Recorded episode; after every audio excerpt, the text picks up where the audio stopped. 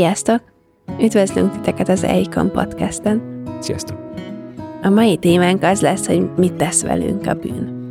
És arra gondoltam, hogy kezdhetnénk ezt onnan, hogy mi ennek a bibliai kontextusa, mi ennek az üvtörténeti kontextusa. Bálint, mesélsz erről nekünk? Ugye a bibliai alapon valahonnan onnan indulhatunk ki, hogy amikor Isten megteremtette a világot, akkor abban még nem volt bűn. Az látjuk, hogy volt benne valamilyen lehetősége a bűnnek. Mm. Ugye már, már arról is látszik, hogy az édenkertbe Isten elhelyezett egy olyan fát, amiről nem volt szabad enni, és onnan is, hogy ott aztán megjelent egy kígyónak nevezett lény, aki pedig rosszra akarta rávenni az embert.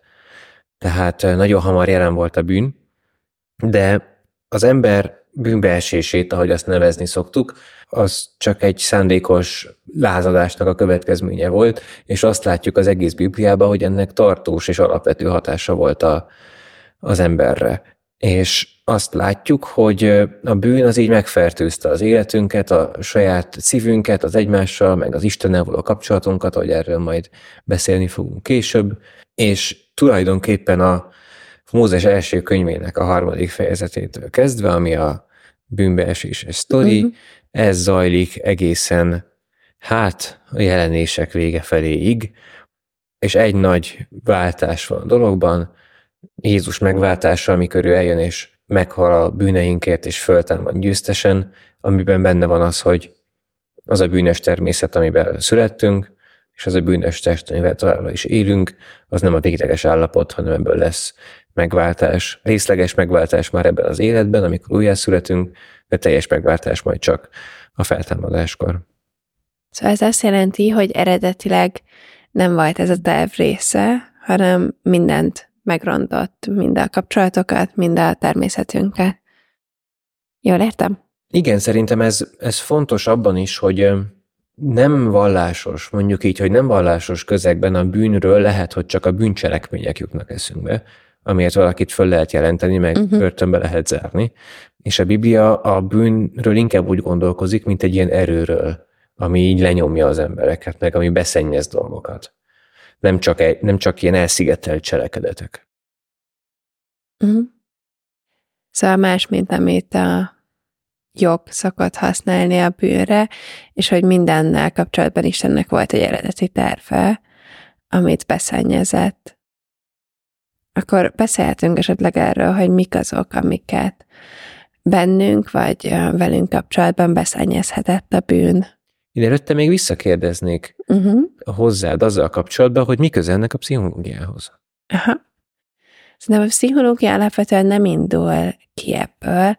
A pszichológia emberképe beszél hibákról, és beszél olyan hibákról, ami mondjuk tartós, de szerintem a bűn fogalmával, mint emberképpen nem, nem dolgozik, szóval nem gondolja azt, például egy született csecsemőnél talán ez egyértelműen látszik, hogy nem gondolja azt egy megszületett gyerekről, hogy ő bűnös emberként születne meg, meg nem gondolja azt sem, amit szerintem a Biblia viszont tanít, hogy minden ember bűnös, hanem azt gondolja, hogy vannak olyanok persze, akik bűnözők, és akiknek sokkal több a hibája, és akár a családi hatások miatt, akár saját um, szétcsúszása miatt például elkövet olyan bűntényeket, amik akár nem is korrigálhatóak, de nem gondolja azt, hogy ez mindenkire jellemző lenne, és ez szerintem egy nagy különbség a Bibliától, mindaz, hogy ez mindenkire jellemző vagy csak egyes emberekre, mindaz, hogy ez csecsemőkorunk óta megjelenik, vagy felnőtt korunkban, amikor felelősséget vállalunk a döntéseinkért, akkor jelenik meg először. Uh-huh. Igen, és ehhez kapcsolódva, hogyha meglátjuk valamennyire az, hogy mik a bűnnek a hatásai, az, az segíthet abban is, hogy megértsük, hogy mik azok a pszichés jelenségek, amiket el kell fogadni, amiket gyógyítani kell, és mik azok, amikből pedig megtérni kell, és amiken változtatni kell. Még egy apróságot akartam mondani, most, hogy felhoztad ezt, hogy a születésünktől fogva mm. ilyenek, hogy azt, hogy mindenki bűnös, meg az eredentő bűnt, meg az ilyesmit, kétféleképpen szokás érteni. Az egyik az, hogy romlottan születünk, olyan, mintha egy betegséggel születnénk, és van egy ellenállhatatlan hajlamunk a bűnre. Uh-huh. És ezért senki se hal meg úgy, hogy nem követett el bűnt. Ez a, a visszafogottabb értelmezés. A, a meredekebb az az, hogy Isten mindenkit hibáztat Ádám és Éva bűnéért. Uh-huh. Tehát, hogy mi hibásak, vétkesek vagyunk az eredendő bűnért, az első bűnért, és Isten ezért minket számon is kér, és ezért is van szükségünk a megváltásra. Azt hiszem, hogy nekünk így pszichológiai szempontból elég az alap, a, a visszafogottabb, az egyszerű beállítás, hogy minnyájunkat megfertőzött a bűn, és, és ezen gondolkodni, és um, rábízni a teológia podcastokra, hogy eldöntsék, hogy melyik az ilyen. Aha, jó. Szerintem a kettőt össze akarjuk kapcsolni, akkor az még fontos lehet, amit te mondtál a Biblia kapcsán, hogy Istennek volt egy eredeti terve, amit beszennyezett a bűn, és hogy szerintem ez is jelentősen különbözik a pszichológiának a gondolkozásától, hogy ott nincs egy ideális, amihez képes lehetne viszonyítani, amit valami elrontott, hanem nagyon sok pszichológiai irányzat fókuszál arra, hogy, hogy az ember kitalálja, hogy mi a számára ideális. Amiben szerintem van igazság, mert hogy vannak olyan területei az életeinknek, amire nincsen Istennek egyértelmű kijelentése, de szerintem érezzük mindannyian, hogy mennyire máshogy néz ki, hogyha azt gondoljuk, hogy van egy orikó, amihez viszonyíthatunk, amihez néha közelebb vagyunk, néha távolabb a bűn miatt, mint hogyha azt gondoljuk, hogy nekünk kell meghatározni, hogy hol van az orikó. Igen, ez egy fontos különbség szerintem egy világi és egy bibliai életszemlélet között, hogy van-e használati utasítás, ami jár mellé, vagy, vagy olyan, mint azok a lehet olyan legót is kapni, amihez van összerakási utasítás, meg van olyan is, ami azt mondja, hogy legyél kreatív, és rakd össze úgy, hogy szeretnéd. Uh-huh. És persze az, az jó, mert ott, hogy mondjam, elég alacsony a tét. Nincs túl nagy baj, hogyha egy értelmetlen alakzatot rakunk össze, de hogyha az életünkből lesz egy értelmetlen és érhetetlen alakzat, az nagyobb kár, és, és ezért tök jó szerintem, ha tudunk hálásak lenni azért, hogy az élethez kaptunk használati utasítást és ha meg tudjuk érteni a használati útmutatást. Akkor eltérhetünk arra, hogy mi az, amit okoz bennünk a bűn. Nekem, ami először eszembe jut, az az, hogy az élet célunk, az mennyire befolyásolja azt, ahogy pszichésen, lelkileg működünk, és hogy mennyire gyakran nem tudatos az, hogy valójában mi van a legelső prioritáson, hogy mi a legfontosabb célunk, és szerintem keresztényként elég egyértelműen az kéne legyen, hogy Istent kövessük, hogy ha már megtértünk, akkor haladjunk a megszentelődésben, és egyre inkább hasonlítsunk Istenre, ami gyakran egy megfoghatatlan életcélnek tűnhet, és, és erről majd lehet, hogy érdemes beszélnünk, de ami egy nagyon más életcél, mint hogyha a pszichológia által egyébként szerintem jogosan reklámozott pszichés jólétre koncentrálunk, mert szerintem tényleg fontos az, hogy, hogy tisztában legyünk, hogy hogy vagyunk, hogy tisztában legyünk az érzéseinkkel, tisztában legyünk a nehézségeinkkel, de ez egy másik életcél, hogyha az a célunk, hogy mi és mondjuk a környezetünkben lévő szeretteink minél boldogabbak legyenek. Igen, erről beszéltünk részletesebben az Önmegtagadás és Pszichés Jólét című uh-huh. epizódunkban is. Ez persze nem azt jelenti, hogy, hogy aki keresztényként Jézus teszi az első helyre, és az ő követését, az utána rosszul fog járni minden szempontból. Uh-huh. De azt igenis jelenti, hogy, hogy a prioritások nagyon-nagyon sokat befolyásolnak.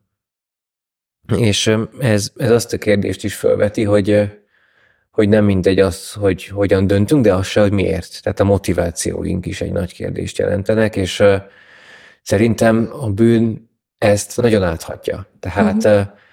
nagyon nehéz még keresztényként is tiszta motivációval tenni a jót. Nagyon nehéz jót tenni úgy, hogy ne legyen bennünk, hogy most erre büszke vagyok, most uh-huh. ezért föl fognak rám nézni, most ezért én jól fogok járni, hogy ebből valami előnyöm származik. Igen, nagyon egyetértek, hogy az, hogy az életcélunk micsoda, az leginkább abban látszik, vagy legalábbis én ebben érem leginkább tetten, hogy mi az, ami motivál akkor, amikor munkát keresek, amikor szolgálatot választok, amikor szabadidőm van, talán az jobb példa, mint a munkakeresés, mert a munkakeresésben valószínűleg mindannyiunknak az a célja, hogy viszonylag megbecsüljenek és hasznos legyen, és pénzt keressünk, de hogy mindenkinek van mellette szabad ideje, amit úgy tölthet el, amire ugyancsak van podcastünk, de ezek összeérnek, és szerintem ez nem baj. és hogy a motiváció ez nagyon fontos, és azon kívül, amit mondtál, hogy megbecsülnek, azon kívül nekem a negatívak is eszembe jutottak, hogy mi mindent teszek akár a gyülekezetemben vagy a szolgálatomban azért, hogy beilleszkedjek, hogy ne gondoljanak rosszat rólam, hogy Igen. Azért olvasok Bibliát, mert szeretném Istent keresni, vagy azért, mert számon kérhető vagyok a barátaim által, vagy számon kérhető vagyok a szolgálatomban, ami jó, hogyha vannak emberek, akik lecsekkolnak, meg akik kell tudok erről őszintén beszélni, ez talán jobb, mint hogyha lecsekkolnak, de, de jó, hogyha nem ez a fő motiváció, és szerintem fontos észrevennünk, hogyha ez a motivációnk, és nem kétségbe esnünk, hanem simán belenéznünk ebbe a tükörbe, hogy akkor, akkor hogyan tudok ezen változtatni.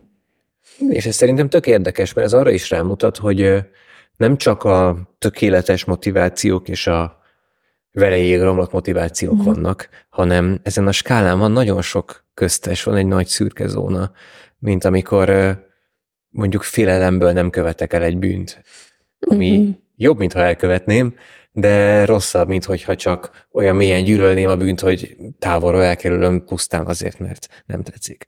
És szerintem ez, ez nagyon általánosan jellemzi a mi helyzetünket ebben a, az űrtörténetek ezen a szakaszán, hogy, hogy nagyon sok a szürke abban, amit teszünk, és nagyon sok vegyes motivációnk is van.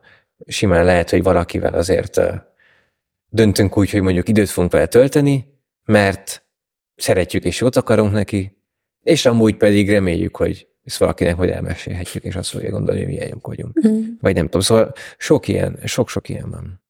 Igen, nagyon jó, hogy mondod, hogy ezek majdnem mindig kombinálódnak, és ez természetes, és ez szerintem már egy bonyolult magunknak feltehető kérdés, hogy mégis melyik milyen arányba, és ha mondjuk tudnám, hogy nem kerül a beszámoljak, vagy hogy senki nem fog visszajelezni, akkor hogy dönteni.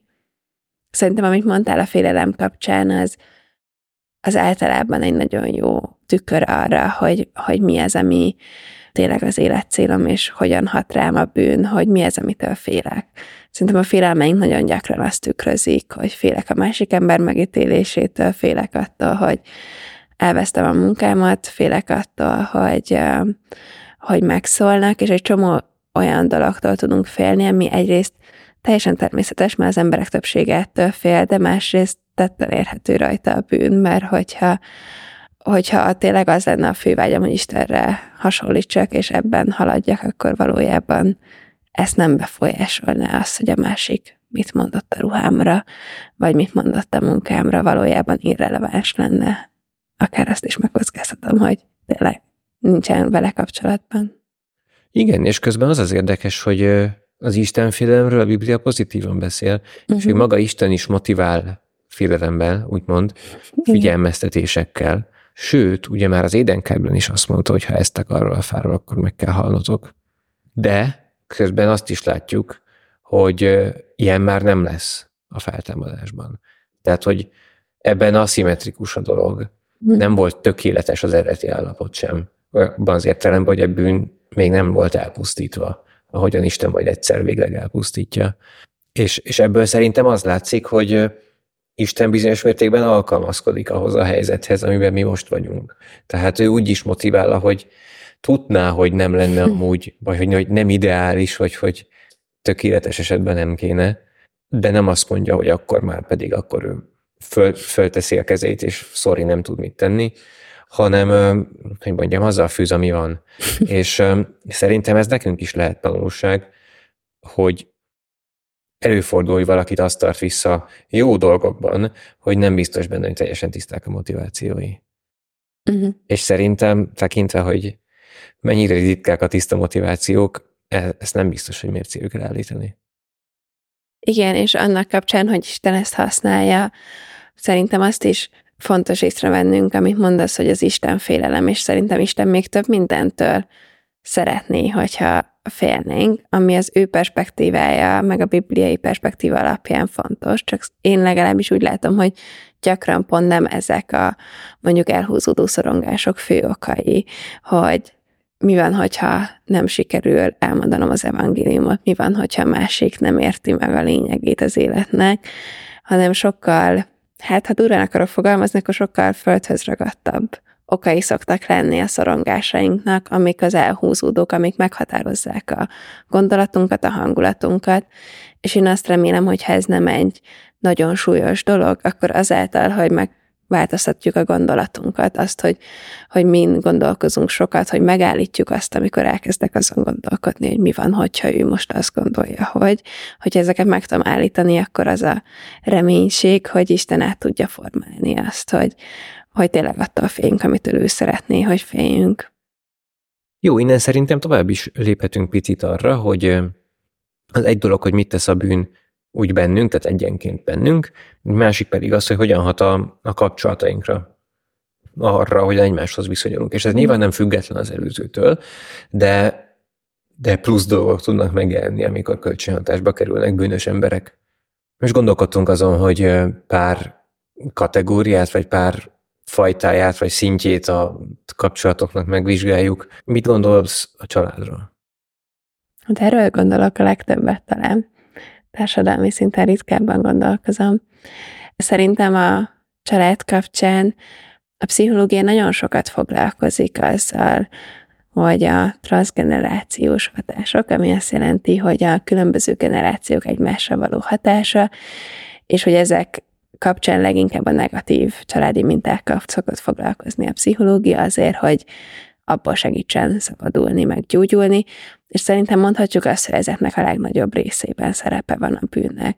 Abban, hogyha egy szülő rosszul szabályozza az érzelmeit, és emiatt mondjuk rendszeresen kiabál, vagy rosszabb esetben mondjuk fizikai agressziót használ, abban szerepe van a bűnnek, abban, hogyha egy szülő mondjuk nem tud megbocsátani a gyerekének, és ezáltal a gyerek nem tapasztalja meg, hogy Isten hogyan bocsát meg, abban is szerepe van annak, hogy, hogy ez a bűn hatása, és hogyha feltételezünk egy tökéletes szülőt, akinek nem lett volna hatása a természetére a bűn, akkor mindezzel nem küzdene, és szerintem ez talán tud segíteni a hétköznapokban is, amikor akár azzal foglalkozunk, hogy mi mit kaptunk a családban, akár azzal, hogy mi mit akarunk továbbadni, hogy észrevenni, nyakon csípni azt, amikor a bűn hatással van már a gondolatunkra, még mielőtt a viselkedésünkre hatása lenne. Persze ez egy nagyon nehéz dolog. Igen, és a családban, meg, meg egyébként szerintem szóval a legközelebbi kapcsolatainkban, ami lehetnek egyébként barátságok is, meg, meg párkapcsolatok, egy csomó olyan dolgot behoz a bűn, ami amúgy nem lenne ott. Tehát, hogy akár versengést, féltékenységet, mm. önzőséget, amik nagyon sokat befolyásolnak igazából a, a mindennapi életünkön. Azáltal, ahogyan egymáshoz viszonyulunk, meg hogy egymással bánunk.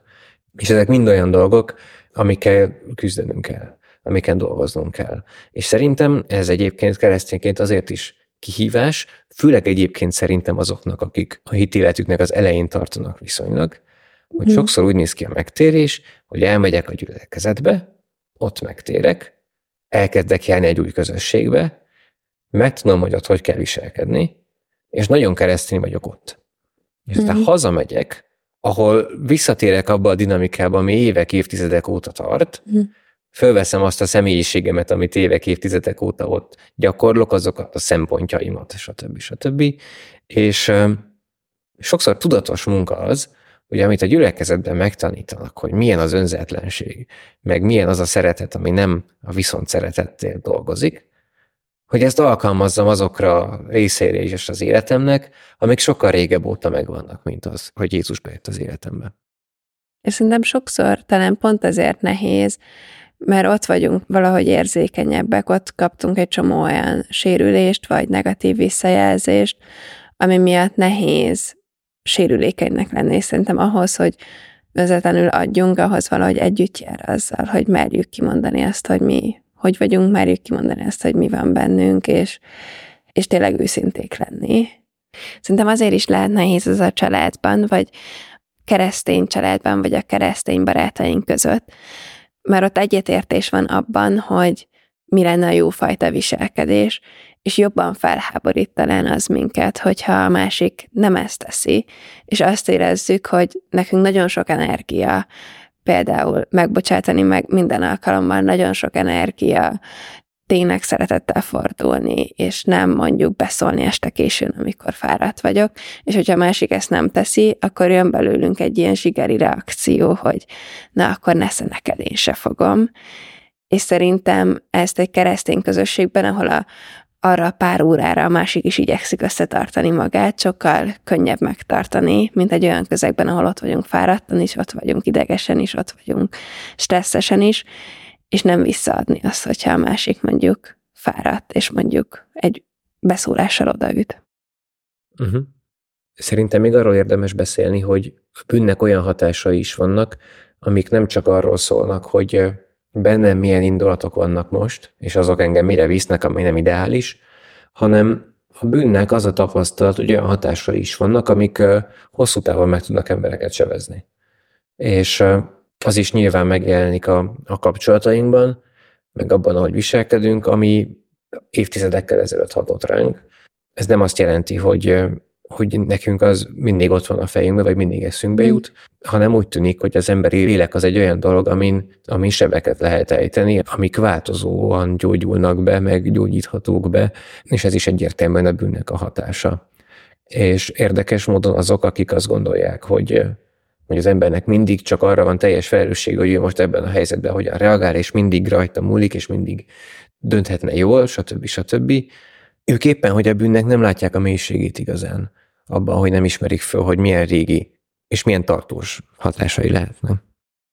Igen, és ezeket a hatásokat bevisszük szerintem a gyülekezetbe is, és néha talán emiatt nehéz, amikor a, a gyülekezetben elkezdünk együtt szolgálni, vagy barátságokat kiépíteni, és azt gondoljuk, főleg, hogyha előtte nem keresztény közegből jövünk, hogy na most itt meg fogjuk élni a, igazi szeretetet, ami elfogad, ami elhordoz, ami, ami mindent megbocsájt, és közben nem ilyenek vagyunk részben. A bűnhatása erre a közvetlenül részben azáltal, amit te mondasz, hogy, hogy viszünk olyan általánosebeknek mondott nehézségeket, amik mondjuk tíz évvel ezelőtt okozta valaki, és nem, nem tettük helyére, nem dolgoztuk fel, és amikor valaki mond valamit, akkor hirtelen előjön, vagy hirtelen megbántjuk, és akár úgy, hogy észre se vesszük, mert velünk mondjuk mindig így kommunikáltak. És szerintem a gyülekezetben ilyen szempontból sokkal könnyebb nagyot csalódni, hogy azt gondoljuk, hogy na, ott tényleg az igazi szeretet lesz, meg az igazi keresztény viselkedés, és nem számolunk azzal, hogy közül ott is mindenki sérült, és ott is mindenkire bűn hat erősen. Igen, és közben az is igaz, hogy egyszerre igaz az, hogy pont a gyülekezetben kell erre számítanunk, hiszen oda járnak azok az emberek, akik fölismerték, hogy nekik harcolniuk kell a bűneikkel, és közben pedig az is jogos, hogyha azt gondoljuk, hogy a gyülekezetben ennek nem így kéne lennie. Szóval ez egy furcsa mhm, paradoxon, mm, hogy bűnösök mennek gyülekezetbe, és a gyülekezetben meg kéne szabadulniuk a bűneiktől, és nyilván mindkettő valóban történik is, de azért ez egy, ez egy hosszú folyamat, ami időnként elég nehézkes is tud lenni, és valahogyan a türelemnek, meg a változásra való biztatásnak egy, egy nagyon érzékeny egyensúlyát kell eltalálnunk ezekben a dolgokban. Szerintem, ami gyülekezetben még előfordulhat bűn, ami talán a családban legalábbis tudomásom szerint kevésbé gyakori, az a képmutatás pont, amiatt, amit picit korábban említettem, hogy rövid időt vagyunk ott, meg azt érjük elvárásnak, hogy itt mindenki igazi keresztény, és szerintem pont emiatt mondjuk nagyon nehéz lehet beszámolni, imát kérni a bűneinkért. Pedig hív erre az igen, meg arra is, hogy közösen böjtöljünk, meg imádkozzunk ezért, és nagyon könnyen szerintem képmutatóak tudunk lenni, és inkább egyedül imádkozunk, vagy nem osztjuk meg ezeket a nehézségeinket, miközben pont ebben tudnánk megerősödni, hogyha valaki mellénk állna, és, és velünk harcolna, de hogy közben ez nehéz, mert tudjuk, hogy mindenki arra törekszik, hogy ne legyen a bűnhatására. Még arról beszéljünk egy picit, hogy hogyan befolyásolja az Istennel való kapcsolatunkat a bűn. És én ezt el is kezdeném egy dologgal, volt a múlt században egy híres vallás tudós, úgy hívták, hogy Rudolf Otto, és ő azzal foglalkozott, hogy hogyan élik meg az emberek azt, amikor találkoznak valami szentel. És azt mondta, hogy ennek két aspektusa szokott lenni. Az egyik az, hogy én megráz és megijeszt minket, mm. és a másik pedig, hogy csodáljuk és vonzódunk felé. Szerintem ez nagyjából igaz egyébként a bibliai leírásokra is, arról, amikor az emberek találkoznak Istennel valamilyen formában. De szerintem ennek az első fele, hogy valahol taszít, ijeszt minket, mm. az, az már a bűnnek a következménye. Hogy amikor igazán mély Isten kapcsolatra van lehetőségünk, és ezt így néha megérezzük, akkor valami vonz és valami taszít, és félek attól, hogy fú, de hát akkor rendbe kell tennem az életemet. Vagy ha nem előtte, akkor legalábbis utána azt fogom gondolni, hogy rendbe kell tennem az életemet, pedig nekem most annyira nincs kedvem rendbe tenni az életemet. Hát az, hogy bűnösök vagyunk, és úgy találkozunk Istennel, aki tökéletesen tiszta, azt mi sokszor pontosan érezzük, hogy milyen hatalmas kontraszt. És ez néha távol tarthat minket Istentől. Igen, és hogy félünk Istentől, vagy legalábbis szerintem ennek része az, hogy félünk Istentől, és közben mégis nagyon fontos, hogy amit mondta, hogy azt érezzük, hogy rendbe kell tegyük, azt ne tegyük az elé, hogy Isten elé jönnénk, mert hogy tudjuk, hogy ez nem fog működni. Szerintem amit a bűn nagyon tud befolyásolni az Isten kapcsolatunkban még, legalábbis egy pszichológus szemmel, és ritkán vesszük észre, az a bizalom. Szerintem főleg, hogyha az emberi kapcsolatainkban voltak bizalmi csalódásaink, akár nem is nagyok, hanem csak kicsit, és ezáltal picit óvatosabban mondunk el dolgokat, vagy veszünk fel új kapcsolatot, vagy bízunk meg egy új társaságban, ami valahol egy érthető emberi reakció, hiszen védjük önmagunkat, ami hogyha sérültünk, akkor ez teljesen érthető, még ha nem is mindig segít nekünk.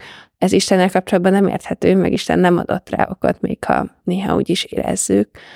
És mégis szerintem ott is megjelenik ez, hogy ha az emberekben csalódtunk, akkor, akkor Istentől is van hajlamunk egyel hátrébb lépni, és nem megbízni, és azt gondolni, hogy engedhette meg ezt Isten. És szerintem ez is valahol a bűnnek a, a munkája, hogy, hogy mi az emberek bűnét így kivetítjük Istenre, hogy akkor biztos majd Isten is úgy fog bánni velünk, és, és nem engedjük meg, hogy lehet, hogy Isten teljesen radikálisan máshogy fog bánni velünk, mint az emberek.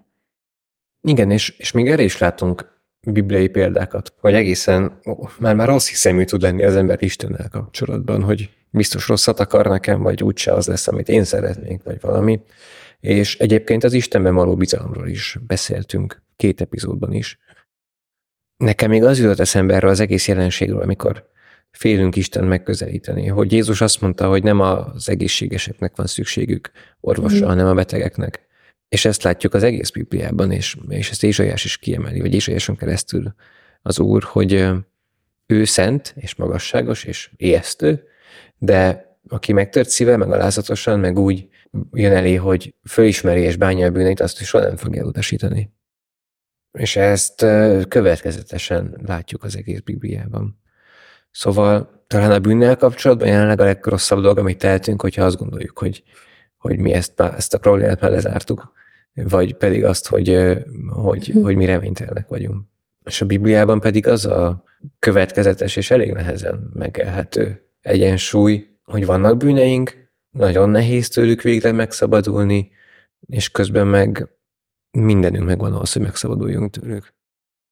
Igen, úgy érzem, hogy amit most elmondtál, az az egészet legalábbis az én fejembe bekeretezi, hogy ha tisztában vagyok a bűneimmel, akkor azáltal fogom észrevenni azt, hogy mondjuk az életcélomat, ez hogyan módosítja a motivációmat, mi az, ami, ami nagyon jó, ahogy csinálom, és nagyon jó motiváció, mi az, amit esetleg módosítanom kell, hogy mi az, amit félek, és hogy ez az egészhez kell az, hogy tisztában legyek a bűnös természetemmel, és közben az Isten természetével is. A bűnös természetemmel, amit tapasztalok, és közben tudjam azt is, hogy az az előző természet. Uh-huh. Az egy sírból kinyóló zombi, amiről azt mondja Pálapostól, hogy el lett már temetve, és mégis hat ránk. Úgyhogy szerintem itt le is zárhatjuk azzal, hogy a hallgatóinknak sikeres zombikkal való küzdést kívánunk, és köszönjük, hogy velünk tartottatok. Keresetek, kövessetek, nem sokára remélhetőleg megint jelentkezünk. Sziasztok! Sziasztok!